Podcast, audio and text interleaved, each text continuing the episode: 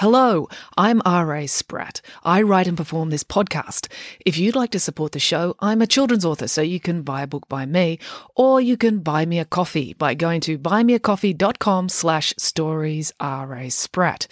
It's an easy way to make a small thank you gift to the show so I can keep kicking this can down the road. The podcast directory you're using right now should have a link to my Buy Me a Coffee page in the show notes, or you can type it into your browser. That's buymeacoffee.com slash stories R.A. Spratt. All contributions are gratefully appreciated.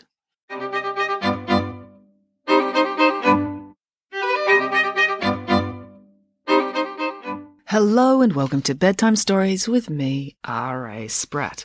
Okay, so we're reading my book, The Peski Kids 2, Bear in the Woods, and we're up to chapter 22, Trust No One. Here we go. When April woke up, she was startled to discover Ingrid standing over her and strapping something to her head. Have I been kidnapped by the Swedish Secret Service? asked April. Tja, hon är inte död, said Ingrid, men hon är fortfarande doom. April reached up and held her hand to her head. It was a bandage. Ingrid was just changing your dressing, explained Dad, coming to sit on a footstool next to April. April looked about. She was at home in the living room, lying on the couch, but someone had brought her doona and laid it over her. Joe and Finn hovered nearby, nervous to come any closer when she was so unwell and potentially so angry. She could hear heavy rain falling outside. Who hit me on the head? asked April. Joe ganged up on you with the door frame, said Finn. Sorry, apologized Joe. Why won't anyone believe me? asked April. Dad reached out and took April's hand. Sweetheart, I believe you. I believe that you believe you saw a bear. I know I haven't been a great dad for all these years, mainly because I was in hiding and you didn't know where I was, but I am your dad, and I'm 100% behind you. One thing all this, this stuff with your mother has taught me is that sometimes we can be mistaken in what we believe. Sometimes there are forces, powerful forces we can't even imagine, going out of their way using all their resources to make you mistaken in your beliefs. Are you saying the collective staged my bear sighting? asked April. Dad shrugged. I'm saying I know how easy it is to be misled, even by your own brain. When you saw the bear, it was raining. There was a flood. You hit your head. You've been through so much this last month. Perhaps what you saw wasn't quite what you saw. April closed her eyes and tried to summon her anger. Usually it was always bubbling inside her. All she had to do was reach down and let it flow out. But this time, she reached down into her emotions, and all she felt was tired. Perhaps Dad was right. Perhaps everyone was right. Perhaps she had made a dreadful mistake. Her head really hurt.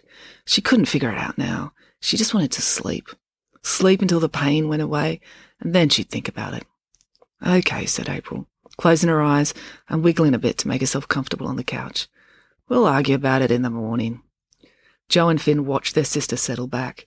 It was almost sad to behold. Finn couldn't remember ever having seen her give up before. Suddenly there was a bang, bang, bang on the glass of the French doors. A flash of lightning lit up the whole back garden. Loretta was standing there, banging her fist on the pane, wanting to be let in. Then there was an almighty thunderclap. What does she want? asked Dad. She doesn't usually ask when she comes to wreck my flowers with her horse. Joe strode over and opened the doors. Loretta burst into the room. She was excited. I just had a phone call from Daddy's friend at the pathology lab, said Loretta. I sent him the fur we found in the woods. They've genetically identified it. It comes from a black bear. I knew it, cried April. Well, I'll be, said Dad. That's just c- crazy, said Joe. Reality is crazy, said April smugly. There was another flash of lightning and a clap of thunder so loud it shook the whole house. The lights flickered, then went out. The house was cast into darkness. I feel like I should let out a blood curdling scream, said Loretta. I know the moment calls for it, and I know it would be super dramatic, but I don't want to hurt my voice. Don't worry, said Finn. We can just pretend you let out a blood curdling scream. Thank you, said Loretta. We should call the police, said Dad. Oh, I tried already, said Loretta. The phones aren't working. But we've all got mobile phones, said April. They shouldn't be affected by the power lines being down. This is Currawong, said Loretta. We were without internet access for six months last year because a wombat ate through the main cable. Our infrastructure always collapses at the first gust of wind or drop of rain. Oh, we could drive into town, said Dad. You can't drive, Finn reminded him. And we d- d- don't have a car, added Joe. Everyone looked at Loretta. Sorry, she said. I gave Nigel the night off. He wanted to do some last minute tending to his daffodils. He's determined to beat Constable Pike in the biggest bloom category. Well, what about Ingrid? asked Joe. Her car is at the mechanic, said Loretta. She leaned in and whispered, as though this would affect Ingrid's ability to understand English. Ingrid is not a terribly responsible motorist.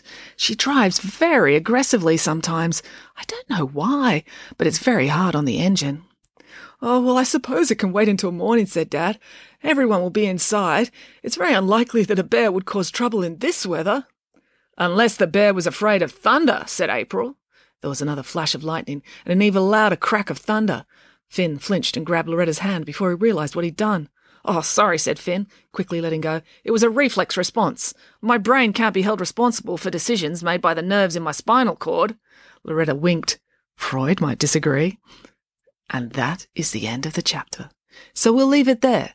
Until next time, goodbye.